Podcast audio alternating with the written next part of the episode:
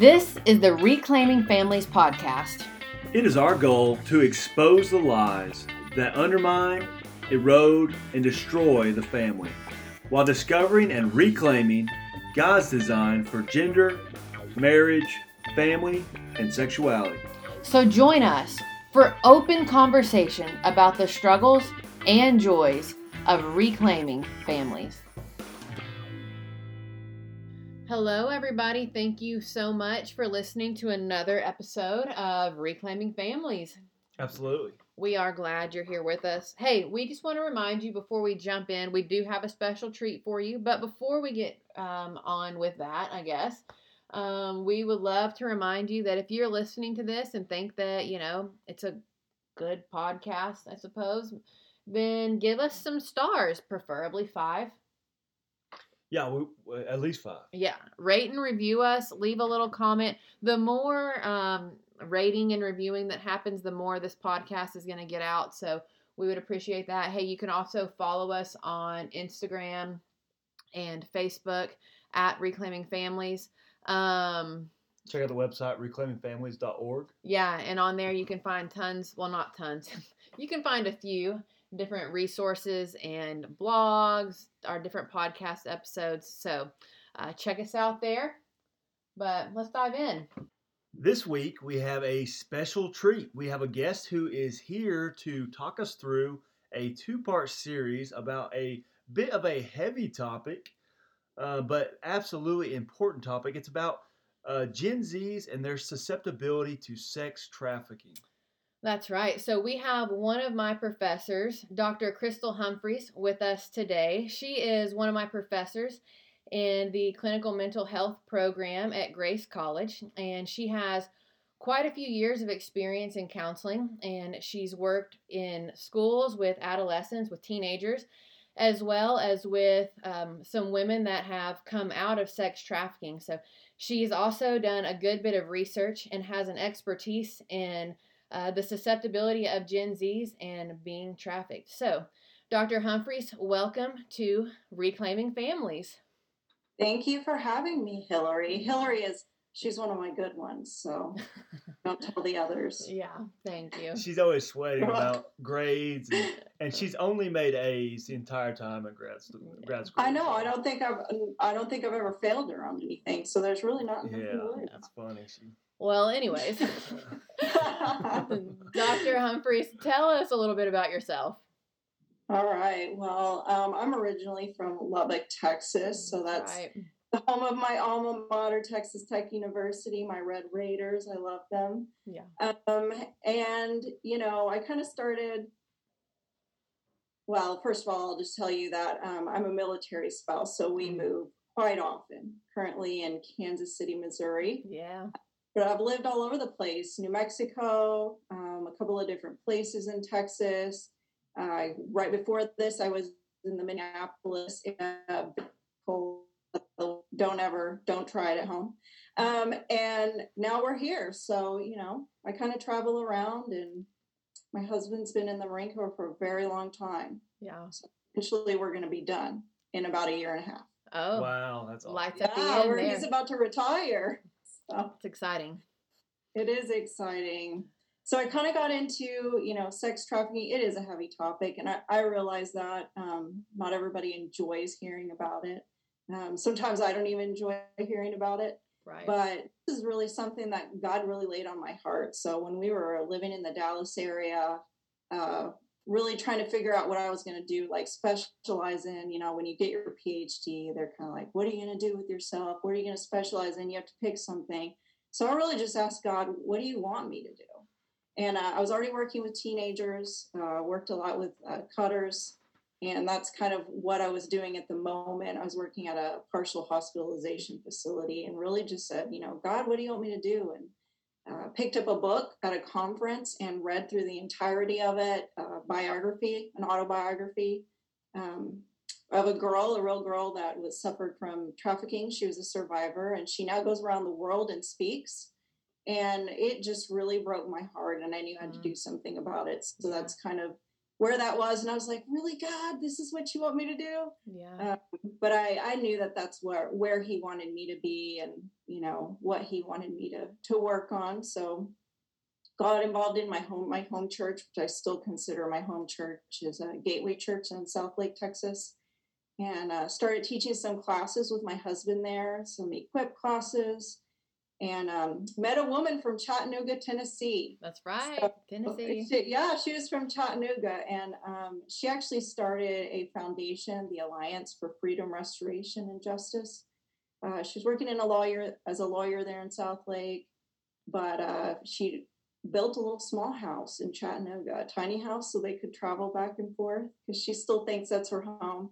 But I started really working with her, and uh, she got me kind of involved in, I guess, like the research aspect and uh, the legal issues. She talked to me a lot about the, the legal stuff that goes along with sex trafficking. We're really behind um, on being able to prosecute traffickers, and I, you know, it's like we're constantly trying to catch up. Yeah. So, uh, you know, she really got me involved in that area. Then I got involved in a safe house there in the Dallas area and worked with some women and young girls. Um, that was a hard, a hard time just because it was very heavy and, you know, seeing girls that I had a, a girl who had been beaten um, the night before by her pimp. And actually, the minister, it was a ministry, Hmm. and um, the minister who found her found her naked on the street and so her Wow. her eyes had been uh, beaten shut and they were swollen. She just she couldn't open her eyes. So there was pus so our first session together she just had like pus coming out of the eyes.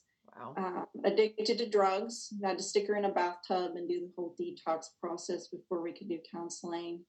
Um, but yeah i mean there was some some heavy stuff but there was a lot of good stuff there a lot of growth that happened there with those girls. So it's good work. There's not enough of it out there. So that's that's kind of my story and how i got involved in the whole thing Absolutely. And I'm super thankful for, you know, you just saying, hey, I want to spend my PhD on sex trafficking and uh, to bring some light to it. And, and I really think that it's this heavy handed issue that, you know, it's so easy to ignore it. It feels like, like for me, it's so easy to push it to the side and pretend it doesn't happen and uh, just go about my life. And, but the more I am confronted with it, it's kind of like, oh, the, there's a William Wilberforce quote. He's like, you, it's basically the idea that uh, you can uh, look away, but you can no longer say you never knew, or something on a premise, I guess. And I butchered that up. I know Yeah. I did, but um, but yeah, it's uh, yeah it's powerful, and it, uh, it's easy people would rather ignore it right it's it's something that people don't want to they don't really want to know that it's happening like I, I think about even a week ago my husband had to go to the back doctor and uh, we walk in there and he's like talking to my husband about this back surgery that he needs but since he's in the military we really need to wait till he retires. And so the doctor asked me what i do. Well when people do that it kind of opens up you know like a can of worms and Yeah. he's he's curious and he's a young doctor maybe in his 30s and um, he starts asking me more and more questions you know well where's this happening? It doesn't happen here right? And i'm like wait wait you're in in a big metropolitan area. I-35 is right here. It goes all the way to canada down to mexico. It happens every day here. It happens Yeah. every day. And he was just like in shock. And so we left that doctor's appointment and i felt i felt like i just completely ruined his entire day. But i mean he really didn't know anything about it um, and kept saying but it doesn't happen here. And i'm like no no no. It's happening on your block. It's happening Yeah. you know everywhere but it's it's just easier for people to ignore and i was almost shocked that a young doctor who works with people every day Right. really did not know anything about it. Um, so that was kind of, you know, and I know people don't know about it, but when you when you see a physician who you think would be educated in some sort of medical program about it, and really just know that he knew nothing about Yeah. it, um, was really shocking. Yeah. So, I mean, even with that being said, it's not always what we assume. Like, it's not always Mhm. Liam Neeson and, you know, that No. sort of stuff. So, when you're trying to help someone understand what human trafficking is, like, what, what do you tell them? What is human trafficking? So human trafficking is is not what people think. You know, like Hollywood portrays it as this kids are getting snatched up and they're getting taken, or there are a bunch of illegal immigrants and they're all in chains in the back of a truck. Does it happen? Yes. That just happened a couple of years ago coming through Texas. As a matter of fact, they they had an 18 wheeler with a bunch of illegal immigrants in the back who were being trafficked. That does happen, but that's the minority of how it happens. So how it happens is, um, you know, a lot of times you'll see family members that sell um, their their family members at truck stops, wow. or you see girls go to school and um, they'll leave in the afternoon and they will go meet their pimp at the hotel after school, and then they go to school the next day.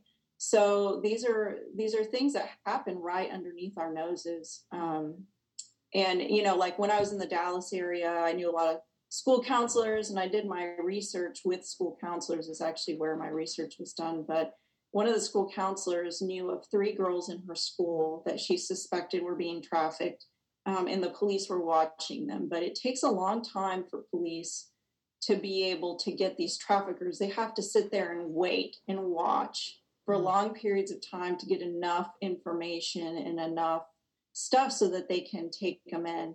Um, so that's really hard. And the girls um, are so manipulated and they're, you know, completely broken in their mind that they return. They a lot of times they'll let them leave and they'll go right back and they know, you know, they know that the girls will come back. Um, they'll get them pregnant so that they have an attachment to them. Mm-hmm. You know, they're given gifts. And um, I'll give an example from my own family, which I I don't know, Hillary, if I ever told you this. Did I tell you about my cousin? I did, yeah. So I'll just tell this little story, and this is really what trafficking looks like. Mm. Um, before trafficking was around in the early 80s, um, I was really small. And in the high school that I graduated from, my older cousin was going to high school there, and I was maybe four or five years old. And um, she goes to school every day. And this man would come in the parking lot and drive around the parking lot and tell her how beautiful she was. She get a modeling job. Um, and he could make a better life for her. She was living in poverty. My aunt and uncle lived in poverty, and so they uh, she didn't have much, and she was a very pretty girl. So he, she was like, "Oh, I can have a better life." And he talked to her for months in that parking lot. He would go during lunchtime after school. He would go and try and lure her in the vehicle.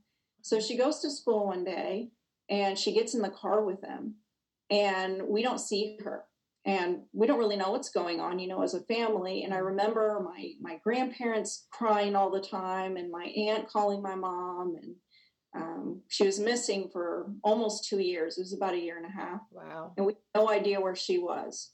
Uh, she was found by the u.s marshals a year and a half later and she was in prostitution in houston. Mm. and you know houston while still in texas from lubbock is about 12 hours away. So she was pretty far from home. She had actually gone to Europe. He had taken her to Europe at some point and then brought her back to Texas. And it was this whole it was this whole ordeal. So, you know, we didn't really know that that was trafficking. And I don't think my family knows that that's what that was. Yeah. Uh, it's on, it's kind of so my family's Hispanic and there's um, a lot of so, low socioeconomic status in there. And, uh, they just don't really understand. My grandparents were immigrants, didn't speak English, so there's just some barriers there um, culturally. And they, I don't know, I just don't think my family even knows. She may not even know that she was trafficked. Yeah. Um, but when I started doing this research and then started talking to my mom, I was like, well, that's what it was. Mm. Exactly what it was. But in the 80s, there was no such thing as human trafficking. So the guy ended up being charged with um, kidnapping. And so, uh, you know, today he would have been charged with trafficking. So that's what trafficking really looks like in our society. It's really under your nose. Yeah. And the, the high school I went to was a very good high school. It's one of the best high schools um, in the Lubbock area. So that's, you know, that happened a long time ago. So I think we think trafficking is a new thing, but it's been around for a very long time. Yeah. And it, Go ahead. It sounds like it's a, it's a lot more subtle than what people realize. Like it's not like this break in your house, come kidnap you, or it sounds like you know that mm-hmm. happens. Um, but it just sounds like it's a a gradual process and it's very subtle. is what you're saying. Yeah, so it, it is subtle, and what you see is grooming. So we call it grooming. Um, there's different types of grooming. There's cyber grooming, um, and then you have your traditional grooming. And the traditional grooming is kind of what I was telling you about with my cousin, where he there's a promise of a better life. They'll often give him gifts. Um, they'll meet him outside of the school they'll say you know i can do this for you i can give you a home i can you can make money there's you know modeling gigs somewhere and yeah. so they gain the trust of that person they also will look for um, they'll go to the mall and look for vulnerable girls like who who have self-esteem issues or who you know like young girls who will want to look for older men to date or something like that um, a one of the ones I'm, I'm thinking about is a, a senator here in the United States. His daughter was trafficked, and he was a senator, uh, 15 years old, and she was trafficked by a trafficking ring. So, a trafficking ring is a group of people who their sole purpose is to traffic somebody, but they all play a different role. So, she met somebody at the mall uh, when she was 15 years old. He was 22 very, you know, attractive, charming, um, asked for her number, and he or she thought he was calling her every day after this day that they met. And they talked for four or five months on the phone. Well, she found out later that the person she was talking to was another member of the ring, but, was not actually the person that she met. Hmm. So the person that she met was the attractive person that could lure the girl in for the phone number. And then the other person was the one that was good at building relationships and good with emotional stuff with young girls. So he was able to connect with her. Um, it's very complex and they all know their parts and they play a role. Yeah. And so these rings will get together and play the role. And then they have somebody that will take them and kidnap them and prepare them for the sex industry. I think I think what gets me a little bit confused about sex trafficking is that there's almost like to a like willingness, right? Like uh, you were just mentioned your you know cousin, so like she mm-hmm. wanted to you know meet with that guy and get in the car, wanted a better life, mm-hmm. wanted to go, and and I think that's what makes it so difficult to you know wrap my mind around it because you have this in one sense you kind of have this willingness and then this manipulation mm-hmm. and and so and then it's like exploiting vulnerabilities and so it's just a it just makes it so complex i think with the willingness component because you know, yeah. for example around here there's a group called raising a voice and they do sex mm-hmm. trafficking in knoxville here and and we go down there it's east knoxville and we basically give out bags to these women who are you know at these mm-hmm. motels and stuff and and they're all choosing to be there free you know like mm-hmm. they're not they're not running away, trying to get away. They're that's what they want to do. They're like that's their that's their role. Mm-hmm. And but we know that they're also they're being exploited and they you know they they probably feel trapped and like yeah I don't understand all the the emotions of it by any means. You know I'm just kind of like right. I just know that uh, I'm trying to connect them to this women's center. You know for them to yeah. build relationships with and and so, yeah, I guess it's just so complicated with that willingness component. Um, yeah. When you call it sex trafficking, and, and, I believe it is sex trafficking, people are being exploited, but it makes it so difficult to mm-hmm. really uh, discern. I guess is. Yeah. So we, when you in sex trafficking work, we actually have what we call willing victims, and so it's kind of, you know, like that one that was trafficked out of the mall. Um, you know, she was prepared and and put into the sex industry and she was she was 15 and um, she actually calls herself a willing victim mm-hmm. and says that i was kind of empowered by the fact that i could make this money wow. but then all of a sudden the money was not mine mm-hmm. and i didn't have a better life and i was malnourished and all these things started happening and then she was rescued but she really attributes a lot of that to kind of like our society and how we just have sexualized young people, she says, you know, I thought that's what my body was for when I was 15. Like it was so normal to me um, that I didn't understand that there was a better way for me. I didn't understand that that's not really what I was made for or built for. Yeah. And there's there's so many like societal issues with that, and I think that also is the reason why we have s- such problems prosecuting um, these traffickers because you know we even have police officers that are confused um, by who's a victim and who's not especially when they won't talk when they won't say hey i was victimized um, and it appears that they're there because they want to be there. And something that i think i've told hillary before is that um, if someone is under the age of 18 so the, the united states government says that anyone under 18 in the sex industry is a trafficking victim. So we are talking about a human trafficking victim um, if you fall under that 18 category, right? Because you're being lured into that. And most of them are being um, told that, hey, if you leave me, then I'm going to go hurt your family. So they are threatened. A lot of times they're threatened at gunpoint. They're threatened with, I won't feed you you won't eat, you cannot leave. Um, they also move them around so much that they kind of lose track of their their family or where they are. So they'll move them even within the same state several times and buy them and sell them several times, and then um, move them across state lines. Like the average trafficking victim moves across three or four state lines um, within the first couple of months wow. uh, before they actually end up in one place in the sex industry. Um, so they're they're bought and sold all the time, and they kind of some of them don't even really know or understand where they are because they're just put in a car and told, you know, this is where you're going to go, and then they move them back and forth. So I think at first maybe they are willing to go because they do want better things. They are promised these things, but you're also talking about most of the time it being a child or an adolescent. And you know there, there's so much developmental things that go along with that stage of life and you can't really see past what's right now and what's gratifying at the moment. And then you get in that situation and you're stuck and you know you're there. So you have all these these prostitutes right out in the sex industry they've been prostitutes a long time. And the average prostitute started prostitution at the age of 12 wow, wow. about the majority of prostitutes who are there willingly at the moment at one time was lured there when they were 12 years old. And they've been doing this their whole life.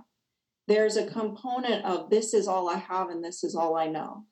Mm, that's um. Um, and in order to survive you know the mind kind of switches from victim to well this is what i do because yeah. this it's a survival it's a coping mechanism that they have yeah um, so now they're willing to be there because they were forced to. So why act like you're forced? Why why say you're a victim?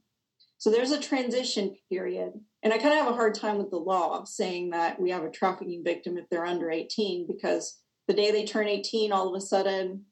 Yeah, yeah. it doesn't make sense. Yeah, there, there's there, there's a big. Yeah. That's a, a big issue for me, and and I I just have a problem with oh, well, one day we're a victim and the day after that we're not anymore. And so now we look at all these people and say they're not victims just because they're over the age of 18. Yeah. And so with an adult, for the government to prosecute, they have to actually prove they were victimized. Wow. So they have to go in and, you know, tell the police this, this is what happened. This is how happened.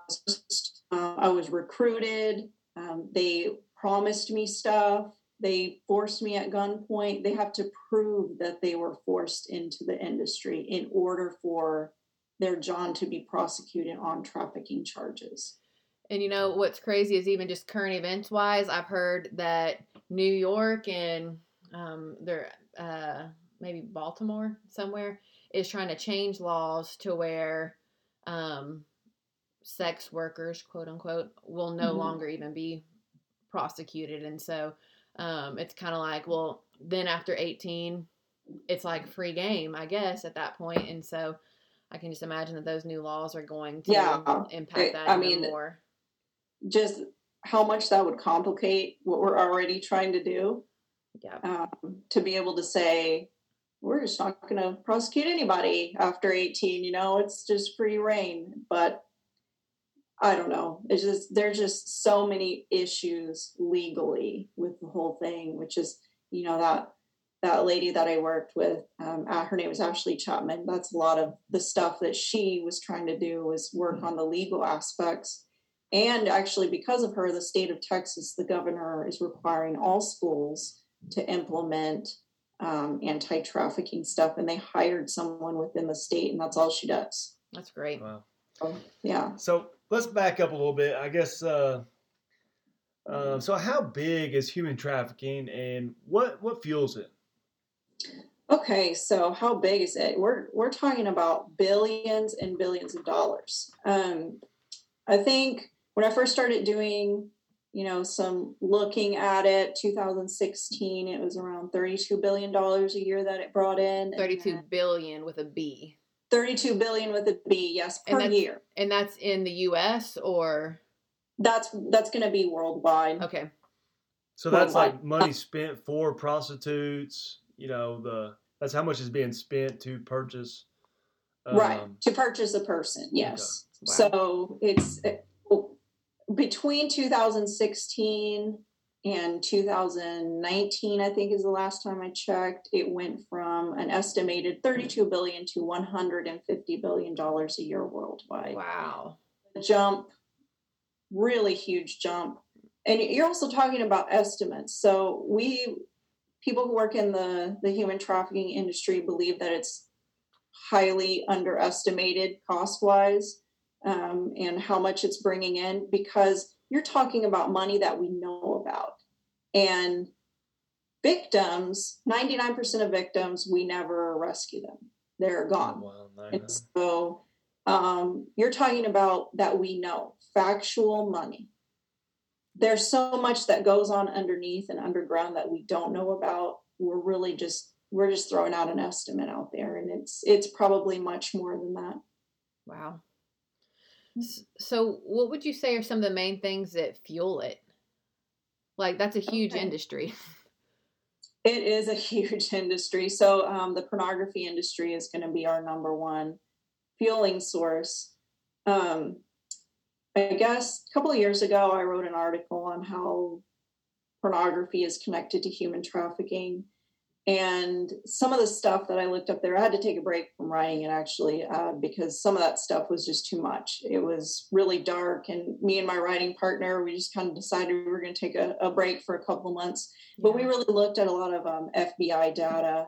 Um, I saw some images that I don't, I don't think I can ever erase out of my mind. But um, the I just learned some things about pornography. So we're uh, the dark web. Um, you can buy a person for sixty dollars a minute live feed of a person, sixty dollars a minute. Um, people pay it, and they're hard to track because one, it's on the dark web. Two, they change locations all the time. So the FBI may know where they're at, but they'll pack up and move. You know, they'll move their stuff somewhere else. So they're they're hard, and they don't move like down the road or to another city. They move across the world. They will mm. go overseas somewhere. So this is, uh, you know, that's a, a, huge issue for catching these predators. And when we're talking about who they're they're buying and selling, um, there's some terminology that's used out there, and they use like um, collie that younger the better. So the um, most sought after after is under 12, and it's live feed. So they are they are watching these young people uh, be victimized on live feed. Wow. So yeah, it's it's it's a rough thing. I think I saw um, the FBI helped over in Asia. So Southeast Asia is a huge because of the red light district. You know, we're talking about like 40 kilometers of just solid trafficking um, up there in the red light district. And so they uh, there's a lot of that that goes on over there. And one of the live feed the FBI was able to help catch a live feed member that was over in Asia because it was being streamed to the United States. And so, you know, some of the purchasers were here in the United States, and when they when they raided his warehouse that he had, it was you know kind of a building is old brick, um, abandoned, and they found I don't know like 20 children, young children, five six years old in there. Gosh. Um, but then they found a bunch of shoes, and so the shoes were all in there, and they said, "Who do these shoes belong to?" And the kids said, "Well, they didn't make it." So indicating that he had eventually, when he was done with them, he he killed um, the young children when he was finished. Mm. Wow. So, in here in just a second, we want to start talking about some Gen Z specific stuff. But before Mhm. we get into that, I think some people listening, it's like, gosh, pornography addictions are so common. Mhm. And I think some people listening could be thinking, like, oh, well, I'm not renting, you know, anybody on the dark web. I'm Mhm. just watching it or, or something. Um, I don't I don't know Mhm. what they might be thinking. Um, but what would you say to people who, um, you know, might not be doing this dark web stuff, but still are watching pornography and stuff like that as far as sex trafficking goes? Yeah, or even So I was gonna say even people like we've heard people say, um, yeah, pornography's it's fine like for married couples to look at and learn how to have sex and Like it's not hurting anybody, I Yeah, guess is our, what- our point. Mhm. what would you say? Okay, so I will say this like, there's a lot of pornography out there that's even streamed on your cable that um, uses, they, they claim that they're 18, but they, you know, they don't really check that stuff. And so there's a lot of underage girls that are that are put in there and like i said under 18 you're automatically a victim and there are a, lot of young girls um, used in pornography film um, outside of dark web like you're talking about your your film industry when it comes to pornography. There's, if you look on um, on the internet, there's a dirty dozen list. It's not just about food, but there's a dirty dozen list um, associated with human trafficking, and these are organizations that, in some way, you as a consumer are putting money into the industry. So Verizon was on there a few years ago. They've been taken off, and Hilton Hotels used to be on there as well. And that's because the pornography that was allowed to be streamed into a Hilton hotel room, or the pornography that um, you know you could rent on a Verizon if you're a Verizon cable, um, you know, user. The a lot of their pornography had underage girls in there and even had themes associated with trafficking or slavery. So they would have these slavery themes, these trafficking themes um, within their filming. And so they were placed on these dirty dozen lists. It's, it's, released every year, a new one. Walmart's been on there. We're talking major corporations. So Hilton actually made changes. Um, they also still have some issues with it because they cannot fully control um, the pornography that's streamed into their rooms. Right. So it's it's hard to watch. So you as a consumer um, putting money into these these industries, you know, I think when Hilton was on the Dirty Dozen list, um, I actually did uh, presented on trafficking at a conference that was in a Hilton. So that was a little bit ironic. And I was like, listen, guys, here we are. Um, and this is what's going on in these hotel rooms that you're in. So um, be a good consumer of organizations and products Yeah. because you never know where that money is being filtered into. And it's not just the dark web, it is the pornography that you're able to run. Say that one more time. You froze for a second. The pornography, what? Oh, that that you rent on your normal cable company or that you stream on YouTube or whatever it may be. yeah. Yeah, we watched this video. I think it's called Nefarious. I think.